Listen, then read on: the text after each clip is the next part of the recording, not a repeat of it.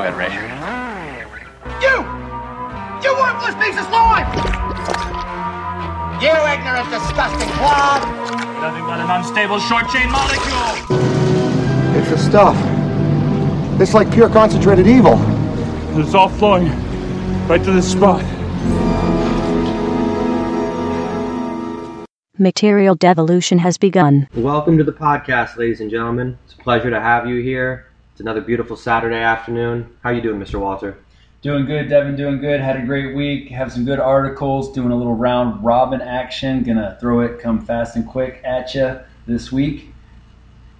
Indeed. started. Indeed, indeed. Yeah, there was nothing in the zeitgeist this week that kind of like flung itself into the chasm of our consciousness where we had to talk about this. We've got to talk about this.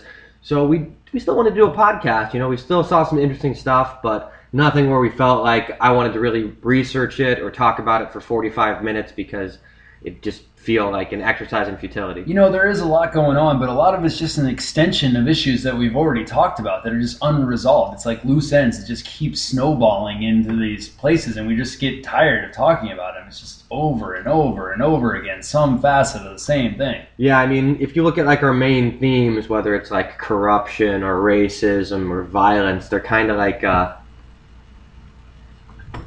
giant uh, rock that hits your windshield, and all these other stories are the spider webs that basically crack from that giant rock. And you know these reverberations, they keep going. We keep talking about these stories. Like, didn't you talk about this last week? I mean, we could talk about it every week because it keeps spider webbing. You know, this is a very thematic story. So, you know, you'll probably notice some themes we touch on here, but we tried to bring in some random stuff too. Keep it interesting, keep it fun. So, uh, why don't we start with the serious and end with the comical? I'll, I'll get right into it. Matt, how you feel about that? I'm do it. Let's do it. Let's start serious. I like it. I'm very serious all the time. you are. You are, my friend. So, first topic of the day. Interesting story I came across in USA Today titled Company Hikes Price 5,000% for Drug That Fights Complication of AIDS and Cancer. I'm going to read a small excerpt and then I'm just going to, you know, pick your brain, Matt, because I found this to be very interesting. The pharmaceutical industry, we know there's tremendous profits there, there's a lot of shady regulation and things going on there. So, article begins A drug treating a common parasite that attacks people with weakened immune systems increased cost 5,000% to $750 per pill. At a time of heightened attention to the rising cost of prescription drugs, doctors who treat patients with AIDS and cancer are denouncing the new cost to treat a condition that can be life threatening. Turing Pharmaceuticals of New York raised the price of Daraprim from $13.50 per pill to $750 per pill last month, shortly after purchasing the rights to the drug from Impax Laboratories.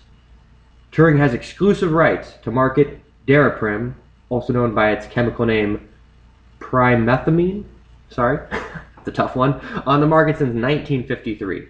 Daraprim fights toxoplasmosis, the second most common foodborne disease, which can easily infect people whose immune systems have been weakened by AIDS, chemotherapy, or even pregnancy, according to the CDC. So I thought this was really interesting here because it kind of highlights this area of pharmaceuticals that people don't know a lot about, which is that how drugs can be marketed and sold is very unique. A drug might be not be available for generic versions of it for over a decade after its inception. So because of that, corporations are essentially able to monopolize a treatment and set the price at whatever they want. When you pay 20% insurance, that means you're paying $150 a pill. If it's $750 a pill, where before you'd be paying $2 a pill. So I mean, it was really, really interesting reading about this, and I know it's not that common. Uh, how familiar are you with the pharmaceutical industry, Matt, and this type of behavior? Dallas Buyers Club. That's how familiar you are with it? How, thank you, Matthew McConaughey. Everything I know, I learned from McConaughey. That's right. That's right. All right. All right. Hey, no. Um, you know, you always hear about these things happening. Uh, you know, you know they control the prices. I've, I've heard a long time about the generic and the uh, and the brand name versions of drugs, and and, and you even know. I mean, um, it's pretty common that, that people will uh, be given a choice. Sometimes there is a generic version on the market, or there is the brand name, and it's significantly less. So we know it's that- always significantly yeah, less. always right. Um, I mean, it's like, do you want the shot of Belvedere, Grey Goose, or do you want the shot of triple charcoal filter vodka? Well, if you're rich, you're like, well, I want the stuff that tastes better. But if you're poor, you're like, I just want to get drunk. Right, but here's the thing: they're they're both equally as, effect, as effective. Well, both It's- get you drunk. Right. Well, exactly, exactly, and so. Chemically, they're identical. But in dr- so in drug form, it doesn't matter if it's generic or it has a name on it anyway. It It's really- branding. It's like matter. buying, buying Kleenex versus a tissue paper, right? right, and so it doesn't matter. You know, but that brand identity, it gives people that type of. So you think that it, because it says Pfizer on it, somebody's like, "Oh, this is way better." To a degree, yes. I mean, think about it. when you go to like Safeway, they'll have like the Kroger brands or whatever, and because they're Albertsons or Ralphs or whatever, they're able to basically make their own brand that they want for like Advil or whatever, and they put it right next to Advil, and it says on their label compared to Advil. Yeah. So they can show people it's the exact same shit. People still Chemically, people still buy the Advil. It's like, I've been taking Advil. Name Advil. Advil, Advil. Commercials for Advil. Imitation of Advil. I don't want the imitation. I want the original thing. What if they're made in the same laboratory? What if this is a different label? I'll pay more for the one with the label. Yeah, it's human nature. You know, Shows you the effect of two branding and t-shirts, one marketing. has a swoosh on it. People pick up a swoosh. But you think this would be something where there should be some type of regulation? I mean, like, it shows you how arbitrary the price setting is for it. When they asked him about this, they just uh, said, "Well, we just wanted to make it there." Yeah, their, their, spokes, there. their spokesman, Craig Rothenberg, he said that there's been no innovation in dealing with toxoplasmosis, that has been a long neglect in the patient community. And he basically went on to say that they're going to use the money to further research treatments for toxoplasmosis and invest in marketing and education to make people more aware. So we needed to increase the price by 500 times what it costs to slightly market it better and do research. So that means they should find new advancement 500 times faster. You know, it just really shows a, a big contentious thing in this country is socialism and how much socialism we want in anything, whether people admit it or not. It's we have social security. That has the word social in there right there, right? That's socialism. People didn't know. It's like a foundation bedrock of our country. People should acknowledge that and accept. Maybe we don't need pure socialism, but we do need some sort of quasi socialism because when we take care of each other, we all do better. You know, you, you take care of the whole body. We talk about this a lot, right? Rising tide raises all boats. I hate that so much. I know. hate that so much when why strangle you when you say it. that. I know, I know. So it seems very arbitrary. Hey, everybody, Devin loves puns. So you ever meet him out in the street, I love pun. He loves Ayn Rand. Just you know, start firing Fountainhead and Atlas Shrug at me and watch me give you a he high likes five. trite little sayings like I just said. But Yes. rising tide raises all boats. But it's so arbitrary what they want to set it at that there's no oversight. If anywhere we need socialism, it should be in medicine. There should be no profit involved in keeping somebody from dying.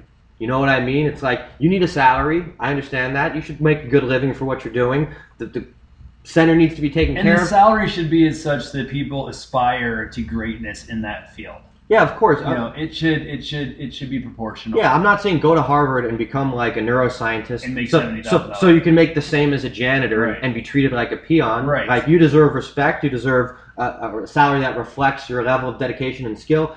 But should you be able to extort people through insurance companies and this crazy medical system to become a multimillionaire, all the while profiting off other people's misery? Seems like that's an area where we should be like, you know what? Let's set things in place here where there's a, a cap on the profit. There's some type of oversight. We're making sure we're not taking advantage of the consumer on the pure basis of that it's economically viable. So did you say that this Daraprim, right, was originally produced in 1953, but they still have exclusivity and a patent on this product This laboratory does. This, lab, this Laboratory. does. Yeah. from 1953? From How, 1953. how is that? How is that possible? I thought there was like a time where it well, expired. it's, it's been on the market since 1953. okay, Turing just purchased the rights to market it. okay. And So- they're the only ones that can market it. Is that the, the case? Like exclusive? That's like their. It's like Advil, right? Like Right. other people can make Advil, but not other people can make Advil and call it Advil. so. see what I mean? There's so there's still generic versions of this drug on the market somewhere else for cheaper. You don't have to buy this one. You know, I haven't looked into it that much. This is like the main, main one. It's, Gotcha. it's the main one to treat it. It's the most popular one. It's the second. This is like a go-to. Like everybody was like, we need that. We we, we go to that truck." Exactly. You know, I, like I said, I, this is one I we just came across it today. It's a round robin. I haven't gotten to go beneath the surface. Now that you brought this up, I actually want to read into it.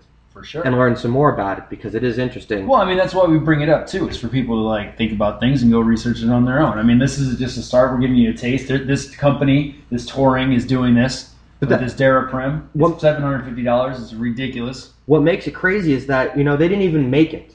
It made sense before. I mean, I've learned a little bit about pharmaceuticals. They license it basically. it, the laboratories that make it, when you think about it, there's a ton of cost that go into making, producing, marketing, and selling Research and development a high level pharmaceutical drug. I'm talking billions. Like you're talking three to ten years of human clinical studies and yeah, trials, I've seen those lab places, works. man. Well, we live where we live. I mean, we live we live like by biotechs and those places. Yeah. And look at those It's a it's a and what mon- it's a it's a money pit. So it's like when this company invested Or Merck over in five hundred million dollars to do this, and, and they it worked, and they made something great. They totally deserve to profit off it. But should another company be able to be like, "Hey, we're going to buy what you did," and then like in, increase the profit margin by five thousand the, percent? the system's set up. The system is set up in a way that they they do get compensated for the research and development because there is they do hold a patent for a certain amount of time before the drug is released on the generic market. So they are the only ones who can reap the benefits for certain drugs that they develop for a certain amount of time. So at a, and, and they can charge whatever they Yeah. want at that for that Fixed course, yeah, that fixed period of time, and then it's released to the market, and then it becomes watered down, and now it becomes everybody. That is a good system to me. Now, I think I don't know what it's set at. Like if there's a if there's a cap for that set amount of time that they can, they you know reap uh, profits, true true high profits off of it. Um, I would like, I, I would hope that that would be just for the sake of mankind. But um, you know, that's how it's set up. So if this is going on, and, and maybe maybe the, the lab is the only one that produces this drug, and now they have this license on it, and so that's it's a sole supplier type of uh, you know situation, and um, they just they can just rule the market because they control the supply. Yeah, the disconnects in how they sell the rights because it's like if it was socialized, you'd know totally what the government spent to produce it, to research it, to fund it, and now what it costs to make it. So now you could set the price at what it would cost to make all that money back based on common usage and turn a good profit. You could calculate that. What do they do now? The laboratory who made it can just be like, guess what? We're going to sell it to some company who can do whatever they want with it because what's important is we make our money back at whatever rate we see fit, and then they can do whatever they want with it because they bought the right to manipulate the market essentially. Mm-hmm. You know, and there's a lot of gray areas in there because you're not supposed to have any true monopolies, but we know there's a lot of oligarchies going on, and the pharmaceutical space is definitely one of those spaces. You know, there's a few huge, huge players produce most of the drugs, market most of the drugs, make most of the profit. So you got to get in good with those guys if you really want to be in the game. Yep, without question, no doubt. Well, moving right along. Well, uh, um, this week Oklahoma uh, courts granted an 11th hour stay of uh, Richard Glossip. Um, a two-week stay of execution was granted to Richard Glossip, who was sentenced to death for orchestrating a 1997 murder of his boss. He's claimed innocence um, pretty much ever since. Uh, there was like a lot of confusion, uh, you know, about testimony and you know where people were, et cetera, et cetera. I, I Um, read a little about that. It's a weird story. it is. It's a weird story. It's a weird story, and people people should look it up. And I'm looking at it right now, and uh, the Oklahoman uh, is the is the name of the the, the Publication. article. Um, yeah, I mean the name of the publication exactly. And um, basically, what I wanted to really talk about, touch on here, was um, the death penalty in general. Uh, you know, Oklahoma. Um, was the first uh, jurisdiction in the world to adopt lethal injection as a method of execution. Uh, December 16, 2010, the first American state uh, to use pentobarbital. Uh, execution of John David Duty. In 2014, Oklahoma placed scheduled executions on hold until the State Department ind- implemented uh, 11 um, proposed improvements in protocols governing capital punishment. The review of the lethal injection administration process resulted in a protracted 33 minute execution of Clayton Darrell Lockett, which a doctor and paramedic failed nearly a dozen times to administer an IV with lethal drugs. So the guy laid on the table and died for 33 minutes. Um, and that's why they postponed from 2014 until January 15th, 2015, death by lethal, lethal injection in Oklahoma. And they have uh, two death row inmates who uh, were late, were found innocent and later released um, in, in Oklahoma as well. So They pretty much cruel and unusually killed somebody for 33 minutes. Couldn't get an IV and kill this man. Um, this guy got a stay of execution for the, their defense to present new uh, evidence in the next two weeks uh, to prop, possibly exonerate him. Two people were already exonerated in that state. Should Oklahoma stop killing people? Should the whole country stop killing people? It's an interesting question. I mean, I know the Innocence Project, which looks at death row cases where they try to exonerate people, they found over 100 cases dating back 30, 40 years, of innocent people who've been executed. I mean, the theory behind it is supposed to be that, you know, one person can walk free, a guilty person can walk free, you know, if that's what it takes because we don't want to make that innocent person be guilty. But because of that, we're in the situation now where we have an eye for an eye type mentality, especially when it comes to capital punishment. But if you're wrong 1% of the time, does that make it right 99% of the time? It's a very interesting dilemma. Yeah, and my thing is, is that you know, do does another person have the right to take the life of another? And I say no. Well- I don't care what that person does, and because in the end, the the the death of the of the person who ever committed the crime is not retribution. It's not. Well, you're, not, not- you're not bringing them back. You're taking away. You're, you're, you're doling out what you see fit as the same punishment, right? right. Like whatever whatever you did, you should have done And to you. look, I know that there is horrific acts out there, and people are monsters for sure. But at the same time, you know, you also have these these these things that happen here, where somebody, you know, you know, riles to death on the table, um, or Lethal injection's a joke. Lethal injection's a joke. It was basically the state, the government's, let's say, attempt to make execution a medical procedure, right, which is a joke. It's you're not getting a facelift or a tummy tuck or you know getting a, a biopsy. You're being murdered. But we tried to make it this, you know, it's a medical procedure. You just have an IV and there's doctors and I mean, you're basically making doctors violate the Hippocratic Oath. Well, some states are also saying that now they're going to bring back like firing squad. If you're gonna do executions, and I'm not saying I'm pro execution, but if you're gonna do executions, I don't see anything wrong with that. Give people the truth. The idea that like this is how people die in this neat fixed setting where they go to sleep. It's a, a joke. It's an illusion. It's basically like pulling the shadow, the wool over people's eyes so they don't see what's going on beneath the surface. When those lethal injections go wrong, that's when people see the truth. Right. You know, Still death. and and that's the thing. They just get a, get a glimpse into the abyss, mm-hmm. and that shocks them deeply. That that's really what's happening. But when we convince ourselves that it's this, you know, very saline process, everything's so sanitized and clean and neat and procedural, Right. we don't have to feel as bad about it. and peaceful and smooth. It's like you know, it's like sleeping. He's asleep. He's asleep. And he's gonna go to sleep, and it's just someone Yeah. stops beating, and all of a sudden he drifts off, and there, he- there. Like, if you really wanted to punish him, why would you be trying to make it as painless as possible? That doesn't even make sense to me. Our goal is to punish you, but we don't want you to experience any pain. We just want to murder you. I don't get it. like, like we're like quantifying one thing as being moral. Murder. It's okay to murder you. This is morally okay. It's not okay to cause you pain while we murder you Right. my mind just cannot make sense of these ideas. It's very, very like I said, because you've got that dilemma of innocent people are getting murdered. Probably not probably not even a small minority. Like I said, it's probably like one percent. Which But- is a significant amount. But if that but if, but if that one innocent person was your brother, your mother, your Right. your son, If- you, then you'd be like and of course it's very anecdotal. When it's you or anyone you know, you're like, Yes, I'm on that side. But when you don't know anyone and it's not you, it's so easy to be like, Yeah, murder those monsters. yeah, but th- there's a hundred people. In the meantime, we've put to death thousand monsters. Yeah, you know, in my opinion, there's a lot of people who've committed crimes not as bad as murder, who we should put to death.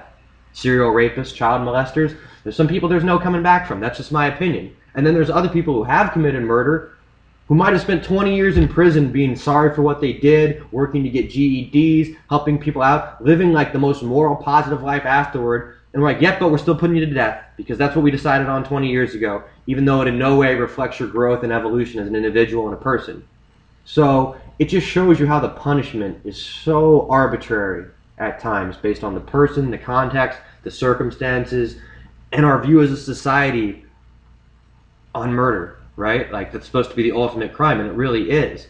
So, what is a fair punishment? And also the criminal we, justice Should we, pay, should we pay millions of dollars to take care of a murderer as opposed to killing them? That's the dilemma too.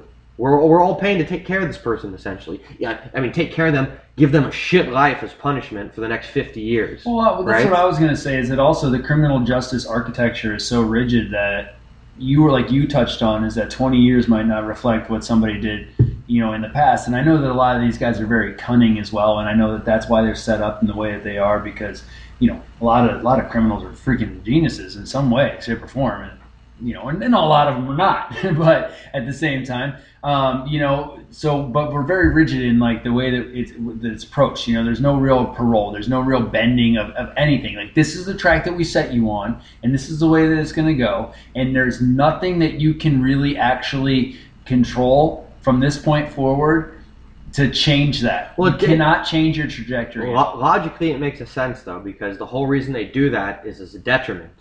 If you if, Well- you if you kill somebody, you better be ready to accept that no matter the circumstances or context, you could be put to death. Well, and because that's in like the cultural mindset, people know Here's the question: that that's a very very dangerous. Is it a line to walk. deterrent? I don't think so. I think it's not so. a deterrent. I think so. You don't. You think people don't kill people because they don't want the death penalty? The murder rate has gone down every year for So the you think last the forty years. working? Not anymore per se, but I think in some ways it did for some time because what are most murders nowadays? They're gang violence and they're crimes of passion. They really are. Those are the, the vast majorities of murders. You've seen a But huge. don't you think they were always that way? No, I mean, it, like crimes of passion, like lace, like stories of history. I think so too, but I think the fact that there were so many more, you see that people are slowly over time getting a little more rationally aware of the situation, where before it'd be like a normal thing. You know, this guy like slapped my girlfriend's ass. I'm gonna walk over there with a gun. Nice. You know, that still happens, but it's less likely to happen now, I think. Uh-huh. People are a little bit more aware of how things escalate and what that could ultimately lead to, and then what the consequences are. So, how they react, I think gradually over time, it has gotten a little better. Is it really serving any point anymore? I'm not sure, but if you just got rid of the death penalty, would that be a great idea? Would you know, just get rid of it outright? There's no circumstances should you ever do it, even if it's a Ted Bundy type, a John Wayne Gacy type. Well, see, that's that's that's the question. Do It- we still have the authority to kill somebody like that? It's Does like one hun- human being have the authority to kill another human being? It's a hundred thousand dollars a of what year. you said, the the the the, the framework of government and, and, and law and is all man made. It's, it's it's a figment of our imagination. So if we if we all decide it's okay, then it is okay. Okay. Right, but so that but right now the debate is whether it is or isn't. And so I guess we're just going to have to leave that one on on on, on unclosed. When you get sentenced to death, you don't get sentenced to death. You get sentenced to 10 to 20 years on death row before you might get put to death based on a series of appeals. Every year you're on death row, over a million dollars is spent taking care of you on average. Average prisoner cost we talked about before, it's like 100, 150 grand a year. Death row, it's 10 times that. It's like 1 to 1.5 million a year per prisoner per death row. Average length of stay on death row is over 10 years. So every person who's convicted of murder and put to death, we're investing at least $15 million to keep you alive before we kill you. Think about that for a second.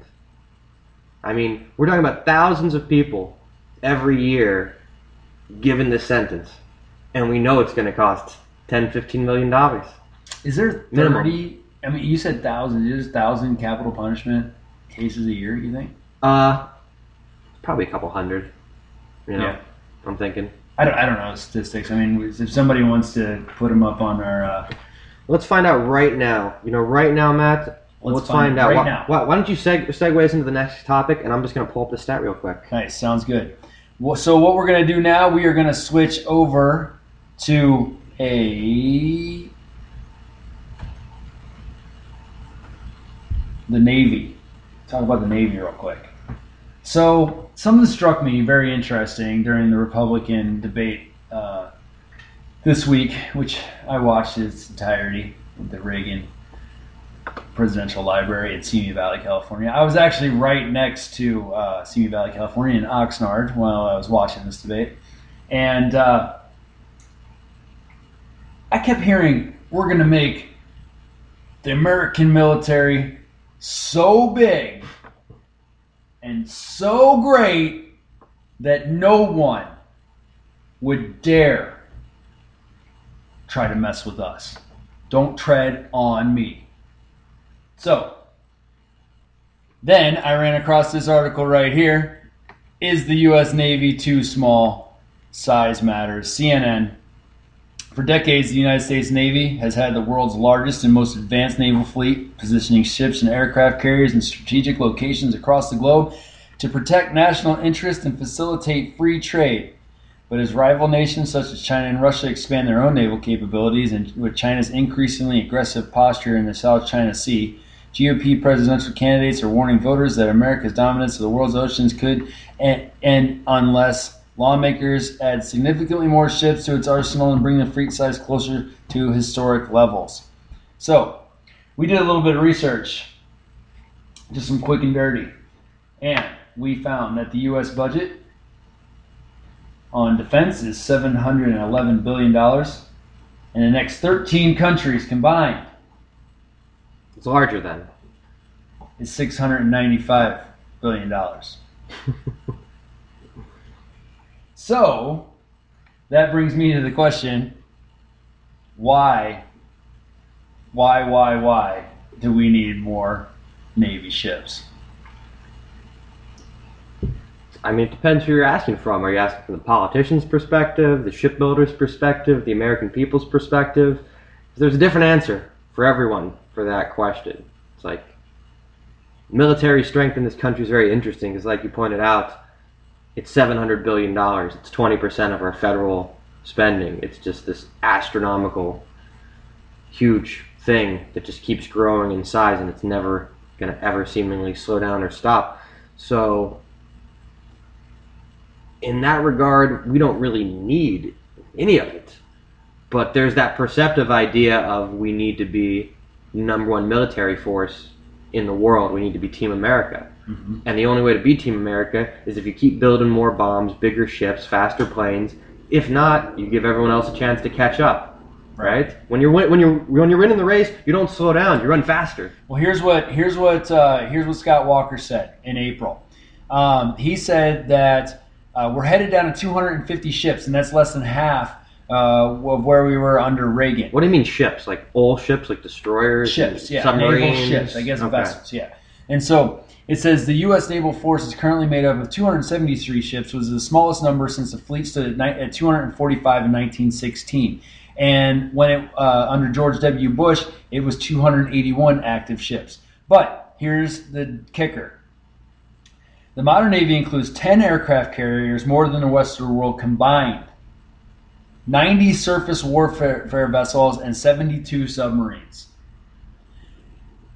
Dakota Wood, a former U.S. Marine and senior research fellow at Defense Programs at Heritage Foundation, says it resonates with people, but it doesn't go into details. And what he says is our modern ships are hell of a lot more capable than they were 100 years ago. We don't need the same amount of ships. If Technology's go number changed. for number, Yeah. it just doesn't add up. We're not doing these naval blockades in World War II where you put 50 destroyers outside the Red Sea to make sure nothing gets into Russia. Well, the, the, the, the reach out and touch me capabilities of all of our weapon systems are much more precise, much, much more longer. And uh, so we're not just shooting big dummy rounds anymore. We don't need we, we don't need as many. We, we're shooting Tomahawk missiles, cruise missiles. Also, we're not lobbing freaking big piles of lead, freaking just you know. we're, we're not certain we're not getting in naval engagements either. Like where we're going with you know a fleet of our ships versus a fleet of China's ships. We don't get in these battles anymore. There, mo- modern warfare has changed everything. You know, in World War II, the naval warfare was a huge part of that war.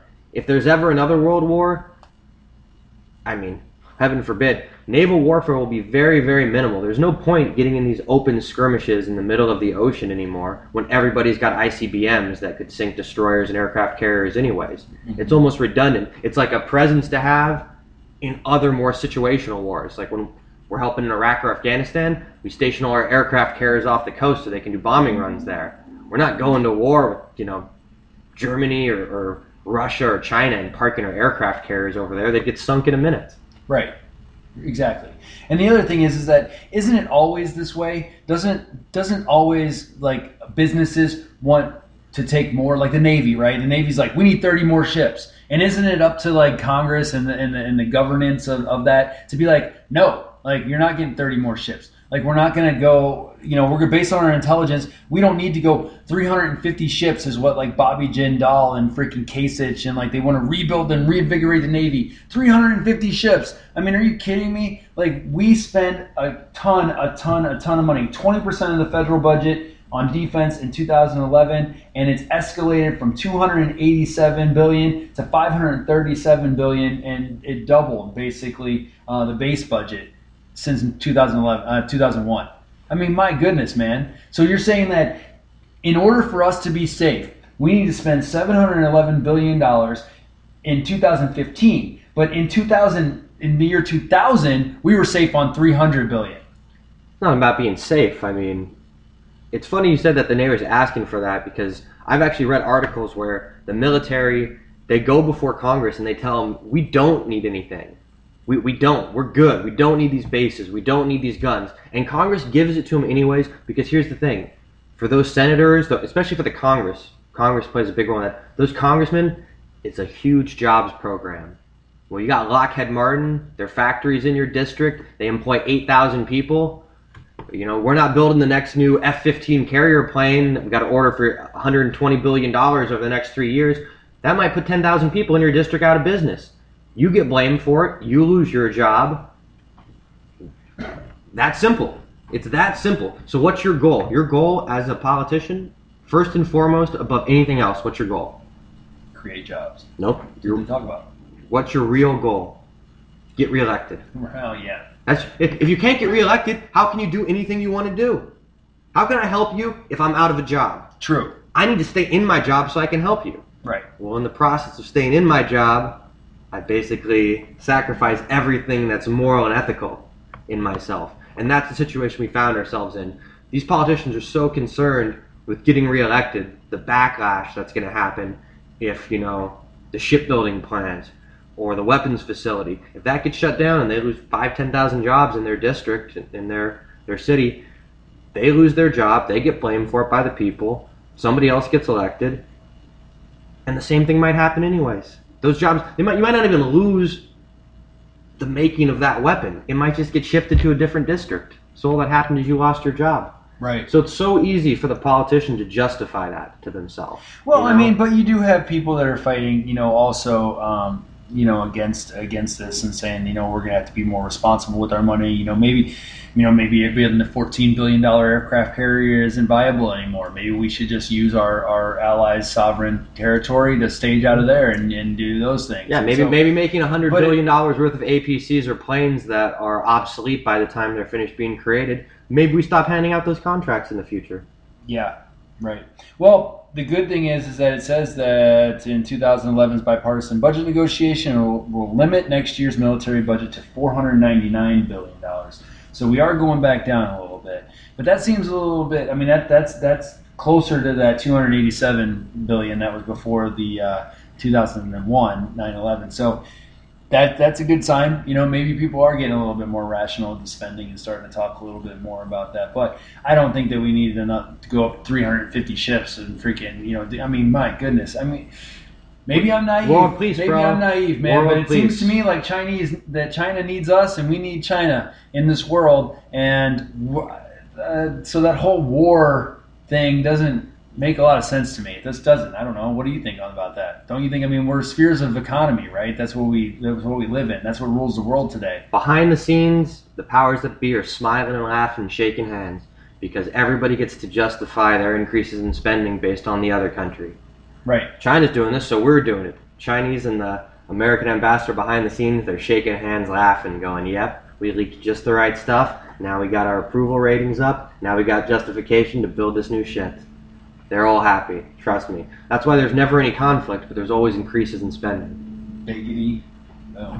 Crazy, crazy. Moving on to some more fun stuff. Uh, you know, I kind of got a few things here, but uh, not the funnest, even though that's not a real word. Topics of conversation. The most fun, the funniest. Uh, We need funner. funner, fun of a word. These topics you know, I really don't even want to talk about them, I gotta be honest. I'm kind of just like depressed from those first topics we discussed, Matt. Super depressed. You kind of just not your fault. I did it to myself too, but I, I'm like harpooned with depression. Why don't you bring up one or two of these more amusing topics we had, and we'll have kind of a more lackadaisical discussion to close things out because I don't want to go down this rabbit hole I'm going down from looking at my last topics. I'm closing the windows. They, they're just depressing me looking at them. There we go. There we go. We live in sunshine and in paradise, so uh, you know that's not what we're used to is doom and gloom every day. You know. No, you know, like like doom and gloom's an intellectual exercise for us, Matt. We're some of the most fortunate people on the planet, and I try to remind myself every day. So, uh, you know, we're lucky we get to do this as an intellectual exercise because for a lot of people, this is a reality.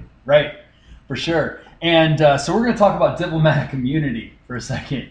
It's not every. Die Hard 2 style. I have diplomatic immunity. It is not. It is not every freaking week that you hear a story that involves a Ferrari, a Porsche, Beverly Hills, diplomatic immunity.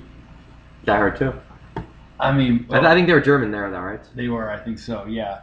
So I'm sure you guys, everybody's heard of this story, right? So this case is reckless driving last weekend. Beverly Hills, a $1.4 million Ferrari, La Ferrari, driven by a sheikh uh, from the Middle East uh, on September 12th. They were flying through the neighborhoods in his La Ferrari and his GT3 uh, 911 and uh, blowing stop signs and apparently they were videotaped. So there's a videotape of this out there, and you can see it, and it's all ripping it up. And the Ferrari starts to smoke. So good job, buddy. You just ruined your your car racing down the street. Hey, I'm sure he can afford it. Well, he had a ten million dollar rental home, There you go.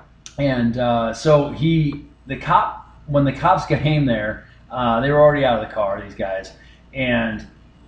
They got one guy claimed that he couldn't be arrested because of diplomatic immunity, and then apparently he threatened one of these reporters who was uh, videotaping this thing going down. And I just find the whole thing just uh, hilarious. I mean, it's just. it was Khalid bin Hamad Al Thani, a member of the Qatar royal family and the order of a drag race team. And uh, he does not, in fact, have diplomatic immunity, but he cleaned out his house and he left. And the cars are gone, there's nothing in the house anymore, and he, he dipped out to Qatar, Bounced. bounced, Um, it's like the, the Sheiks of Sunset doing some drag racing. doing some drag racing. You know what they should have done? They should have called up Justin Bieber, because I heard he's really good at street racing too. And uh, he could have got in on that. No, that, that, that's like pre pre Comedy Central roast. Justin, he's on an image. He is, you know, he's coming back. He's got Yeah. him with Skrillex and Diplo, right? Making that song. Diplo, they, they called him an aficionado, right? That's what he called him. No, a virtuoso. That's what Skrillex called him. So that's because the only reason Skrillex actually called him a virtuoso is because Justin actually can play the piano and Skrillex just pushes buttons. Is that true? I mean, uh, good for good, for Justin. I mean, Turn it around. J- Justin came over to the EDM side, so He uh, was crying on stage, like I, I came back, man. I, I was egging people's houses and I was racing my Lambo, but you know, I'm giving all that up at 21. tough life, God dang. tough life. Yeah, no kidding.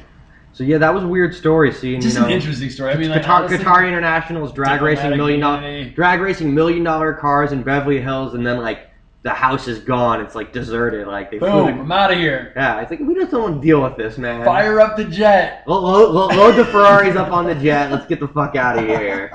Crazy. You guys like too much money almost, right? It's it's something kind of like though, but what cop is like, oh okay.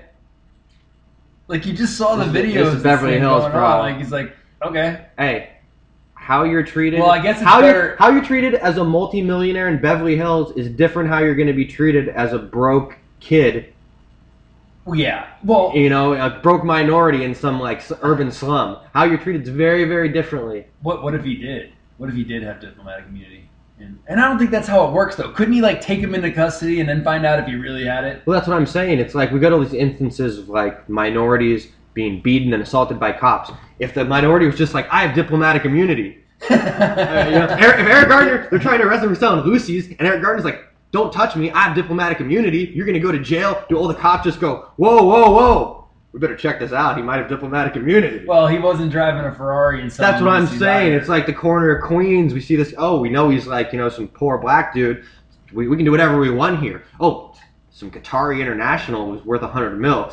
Probably don't want to get on this guy's bad side. Let's just let's just take it easy here. Yeah, apparently he had like a death threat uh, to um, one of the, um, the the the reporter, um, and uh, which is another interesting thing. I guess he said he could have him killed or something like that. Which, yikes, Yikes is right. right? No kidding. So we- weird story there. I just uh, something fun to bring to your attention. Look out for you know sheiks racing Ferraris in your neighborhood. Watch out for the LaFerrari. Pro- probably not happening in most of our neighborhoods. Probably soon. not. Probably not. Well, maybe in your neighborhood, Devin.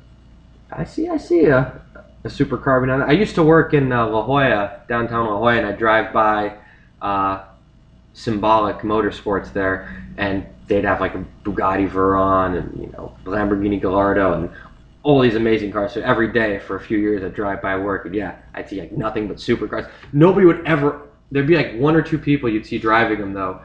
Most of the time, it's like nobody can afford them, even in La Jolla. Yeah, you sit there. Well, apparently, I mean, it's like thousands of dollars a year just in maintenance alone on a Lambo. So, you know, that just that's a turn off right there. That's why I don't have one. I mean, who wants to spend that much That, that's part of being super rich. Everything you own, it's got a ten percent like upkeep value. You got a hundred million dollar yacht. It costs ten million dollars a year to keep that yacht in, in tip top shape. Run the crew, scrub it, boat fees, gas, all this stuff. So expensive things cost a lot of money to upkeep. for sure, More money, more problems. for sure. You had one other story, Matt, that I thought was uh, pretty amusing. Why don't you uh, you bring that one up and we'll, we'll close it out on that note. Um, so the uh, You want to go helicopter, or you want to go the other one? which one? I thought you had one more on there. Well, I was talking about the security guys, you know, in Arizona Yeah. a little bit, but that goes into a little bit of the dark side. so Yeah, not, a- not really. We're going to the light. Go run, run to the light, Matt. Okay, run so to this the one lights. this one does involve shooting, and it's a, it's a police shooting. And it's, and- and- somebody, somebody died. Involved a Somebody police shooting, but we're running to the lights. but we're running to the light. So that just gives you a, a, uh, a, a sense of what it's like living in America. But this is just we're gonna take the the comical aspect of this story, even though the overall story might not be that comical. It is, it is. So it's something really out of Grand Theft Auto when I read it. Yes. Actually, I think I turned to Devin and was like, "Man, I, this thing is like Grand Theft Auto." So deputies in Southern California shot a high-speed pursuit suspect from a helicopter on Friday after he drove the wrong way on a freeway at speeds of 100 miles an hour. so this is on BuzzFeed, and it says here that um, they they shot. He was he was going northbound on the on the 215. Um, he was heading south on the northbound. Excuse me. um, uh, through the cities of Fontana and San Bernardino, and they shot from a helicopter and and hit it. And now they wouldn't say if you know he jumped out and ran, and then the car hit another car, and so the cops wouldn't say if they actually fired on the vehicle or just the guy after he got out. But there was bullet holes in the hood of the, the, the truck. Um, so my question is, is that this is, I mean, kind of outlandish, This is right? crazy. I mean, it's crazy. I Something mean, out of a like, movie. like, Something out of- seriously. And I don't know how I feel about cops shooting out of helicopters. You know, it's like that's the, the weird thing about the context. If there was a car coming at you at 105 miles an hour on the wrong way on the freeway, What's more dangerous? it's like, hey, or the bullets? hey, let's light this guy up before you know he goes head on with a minivan full of kids. Yep. I can totally understand that, but it comes a question like, yeah, if he crashed the car and he's taking off on foot, did we just unleash like a hundred rounds on him trying to hit him in the midst of a bunch of bystanders and other cars? Which probably not. I mean, I Yeah, would think this hope- hope cleared not. out, right? They cleared this thing out at, at some, you know, to some extent. yeah, but you think they would use, you think they would use spike strips or something else before they'd be going with the let's shoot him from a helicopter? yeah, no theory, kidding, right? Like, let's go ahead and yeah, throw. Spi- spike strips are what you'd always use Throw out the in, a, in, in a standard high speed chase situation. It's like you know where the guy's going on what freeway. You have cops drive 20, 30 miles ahead, and they get ready to pull out the spike strips when he's radioed and is coming close.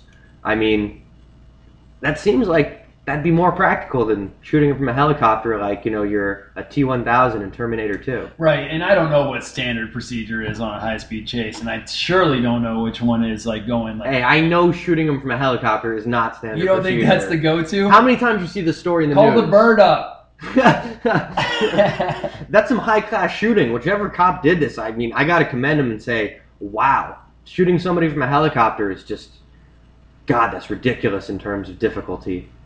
I mean, maybe he was hovering closer to the ground or something. Uh huh. Uh huh. Because that just seems like an impossible shot to make, right? You're Yeah. like 200 feet in the air, moving a helicopter, moving targets. Like, how's that even possible? That's just that's some American sniper type shit. Yeah, I mean, it's just it, it is. It's just an incredible story, right? So I just had to bring it up. I mean, shooting something from a helicopter, a high speed chase, going one way on the on the, the wrong way on the interstate.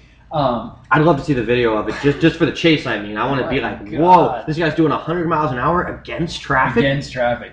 So think about that. If somebody else is coming out the other way at 80, right? So you have a 180 freaking mile an hour collision. Oh my! God. Think how dangerous it is when you're like doing 80 and you just see everybody break up front. You got to go from like 80 to a dead stop. Yeah. Woo. now it's 85 at you. That is just crazy. Yeah, insane. So anyway, I think that we touched on a lot of like you know kind of here and there, and, and our round robin was. It was really a good. weird week, Matt. It was a weird week in the news. I mean, know, there was a lot of things. I mean, there was Islamophobia. There was a. Republican There was debate. a There was the Republican kid building the clock. You know, there's a lot of things going on, but honestly, like some of that stuff is just so you know you're like, oh man, again, Hey, like every week, people are afraid of brown people. I get it. every week you could do a story on Islamophobia, whether or not it's a real thing. You could do a story on gun violence. You could do a story on Oh, how about the jaywalker? yeah, yeah uh, police, beat up by the cops? police brutality. You could do a story on police brutality. You could do a story on the Republican presidential race. Like these are like It's not really a race anymore, right? race to the bottom.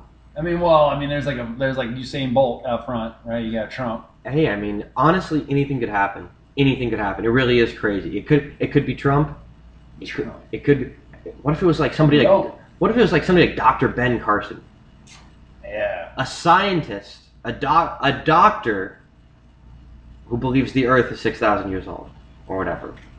Like, I mean, It is. yeah, but he's a doctor. he, he he said as one of his qualifications that I've separated Siamese twins. Steady hand. Hey, that's a qualification for being a politician, apparently. Steady hand. I'm not saying that you're not super smart and that's an incredibly difficult skill, Monica Lewinsky said Clinton had a steady hand. but like, what's that to do with giving a speech or balancing a budget? Yeah. he smoked a mean cigar. I Yeah, heard. He, that's, he had the best cigars in the world. Run to the light, Matt. Run to the light. Sorry. Thanks No, again but for joining. can play the fucking oh. saxophone. Oh. Before we get too dark, let's just run to the light, Matt. I don't. I don't. I don't want to go there. I don't want to go there. All right, Do the all right, wind all down. right. Play the Wrap wind it up. music. Wrap it up. Play the wind down music, brother. Cue it. Thanks again for joining us, ladies and gentlemen. Matt, always fun to bounce some ideas off you. Hopefully, we'll have something in the next couple weeks where we can touch on a new topic. Uh, you know, something that's really, really interesting, Something fresh. something fresh. You know, I definitely would hate to come back to any of the topics of you know terrorism, Death. police police brutality, prisons, corruption. I mean, those are just the easiest stories. So let's work hard to come back with something fresh next week. You have a wonderful rest of your weekend, my friend. Thanks for listening, ladies and gentlemen. Peace and love. Be the light, people. Later.